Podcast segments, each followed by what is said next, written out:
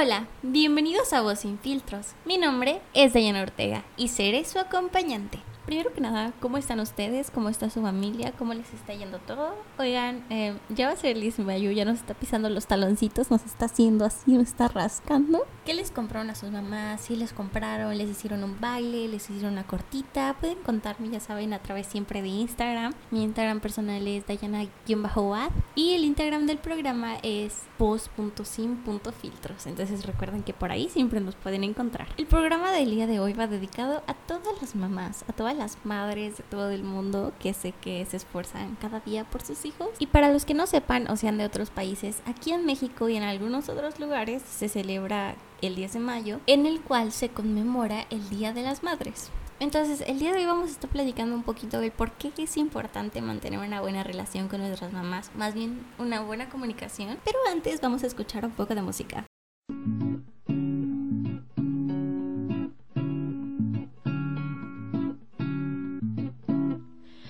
Que va cantando alegremente cuá, cuá, cuando se encuentra un lindo gato miau, miau, para cantar bossa nova.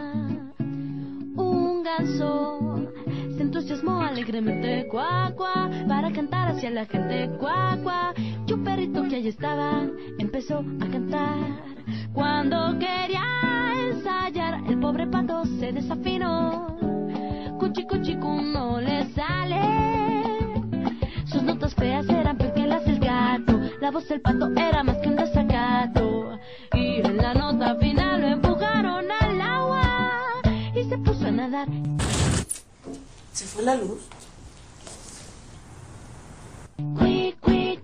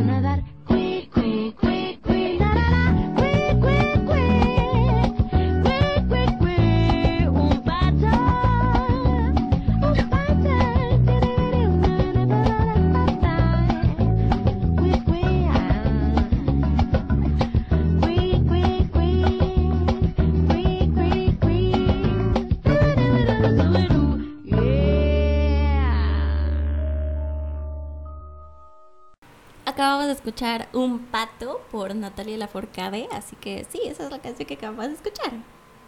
Y ahora sí, sin darle más vueltas al tema, vamos a irnos de lleno con el tema.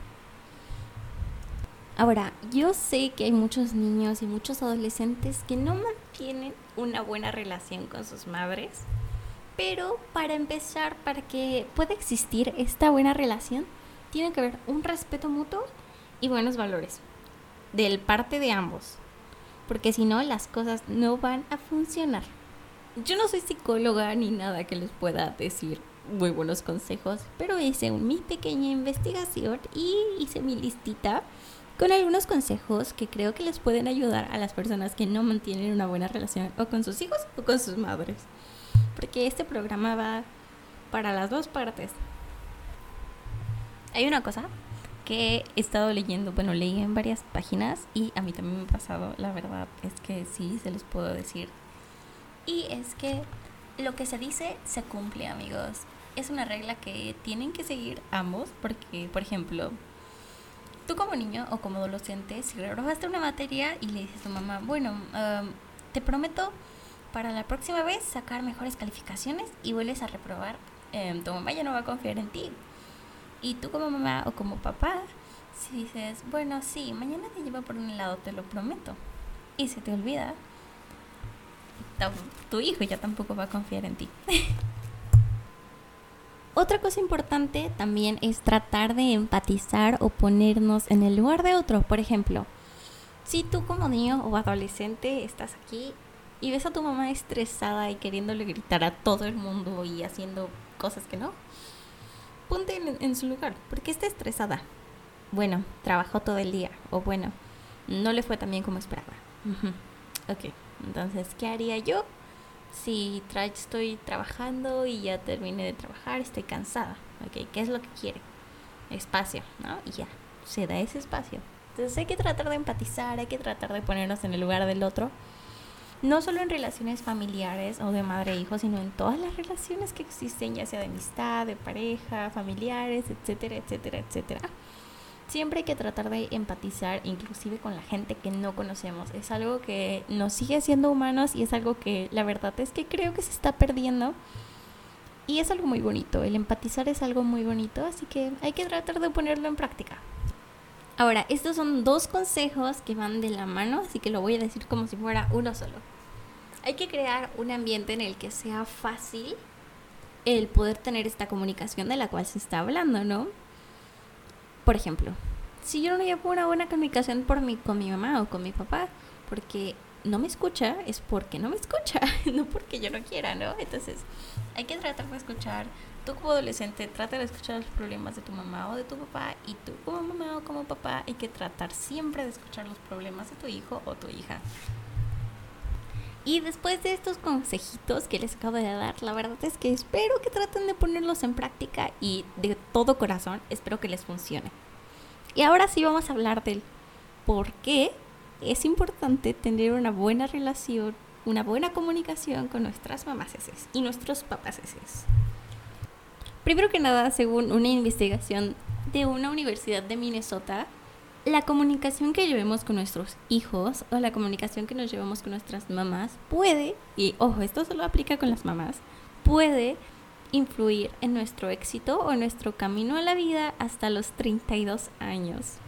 Y ahora, no por eso si somos unos fracasos en la vida vamos a decir, ah, es tu culpa, mamá, tu culpa, no, porque así no funcionan las cosas, aunque pareciera que sí. No, y si es importante, Sí, pero que pueden salir solos ustedes también, pues también, la verdad. Y ahora eh, les voy a dar una cosa que pues pareciera bastante insignificante, pero la verdad es que estas pequeñas cosas hacen la diferencia en las personas.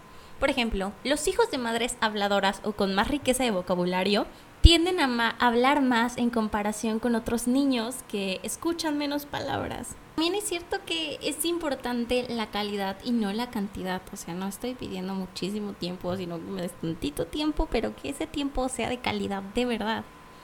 También la revista The Journal of Psychology ha publicado recientemente que un estudio que apunta a que los niños aprenden a tener relaciones más o menos estrechas mediante la observación y la interacción con sus padres.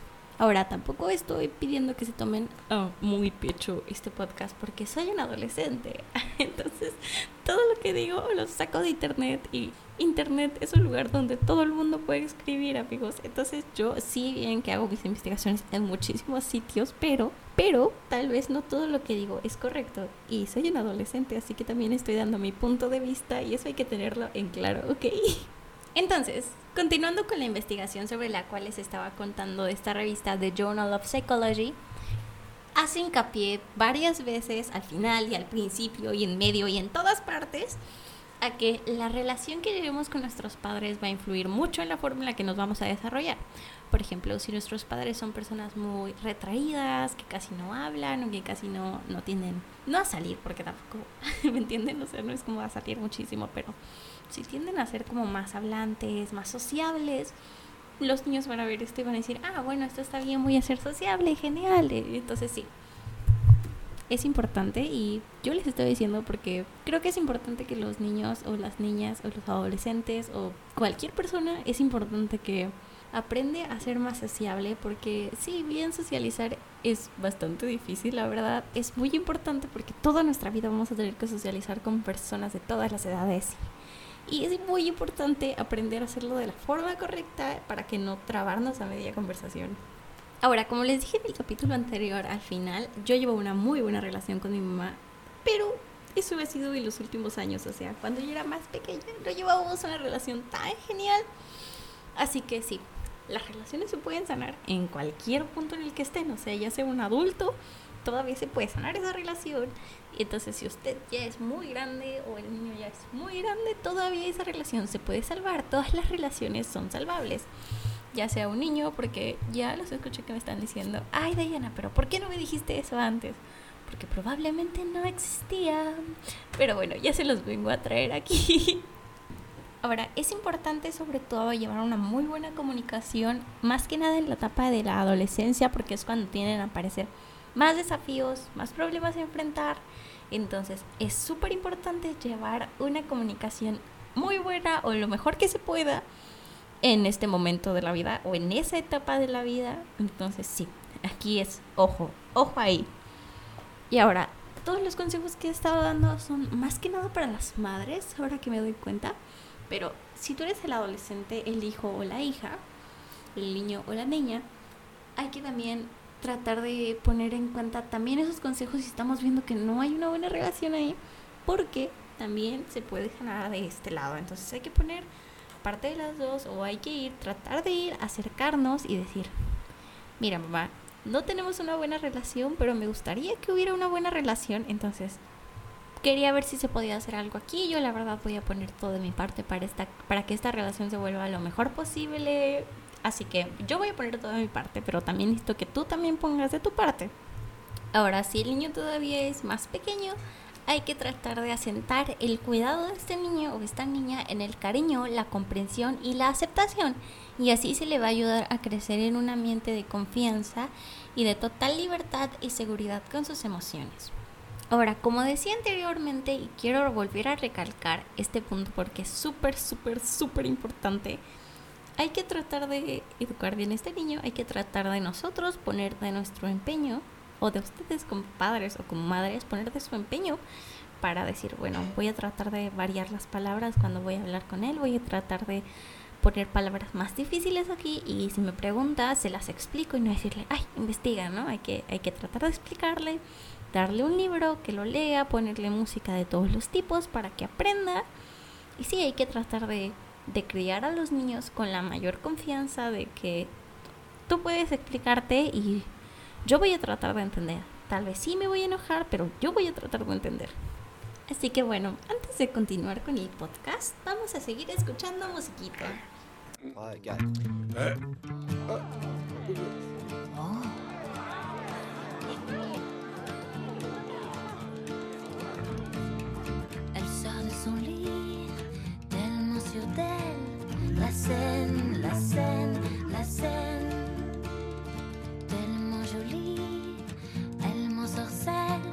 La scène, la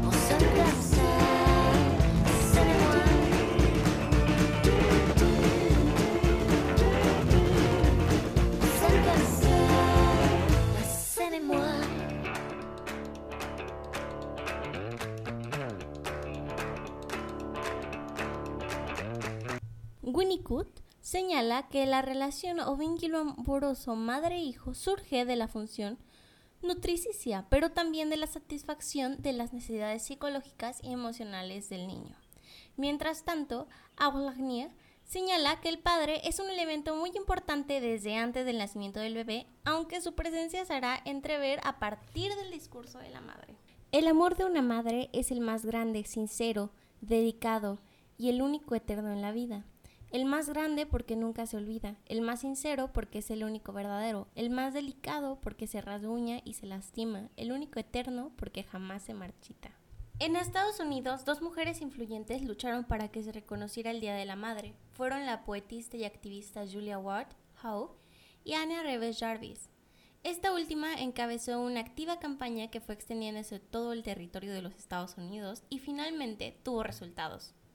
El presidente estadounidense Woodrow Wilson declaró oficialmente en 1914 que el Día de las Madres se celebraría el segundo domingo de mayo. Pero no es hasta el año de 1965 que el Día de las Madres se traslada el primer domingo de mayo tal y como lo conocemos actualmente. Y pues bueno, feliz día a todas las madres. Em, y aunque a veces nos podemos esperar un poquito y todo, siempre las vamos a querer y las vamos a amar de la mejor forma posible o como nosotros nos demos a entender. Así que bueno, ojalá lo disfruten mucho y pues así vamos a acabar el podcast, no sin antes dejarlos con un poco de música.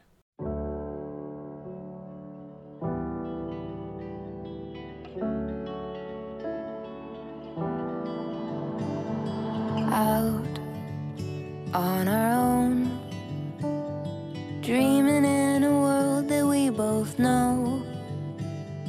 is out of our control. But if shit hits the fan, we're not alone. Cause you've got me and you know that I've got you and I know. If the tide takes California, I'm so glad I got to hold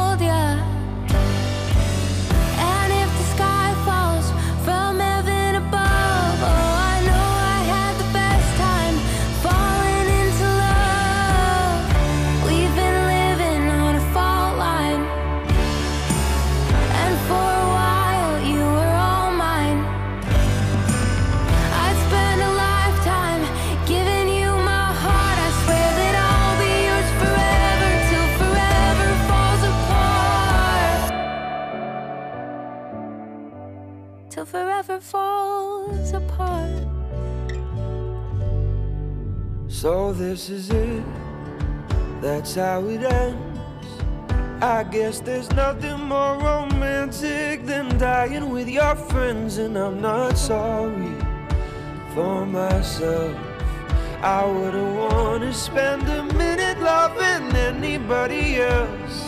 Cause you've got me and you I've got you and I know. If the tide takes California, I'm so glad I got to hold ya. And if the sky falls from heaven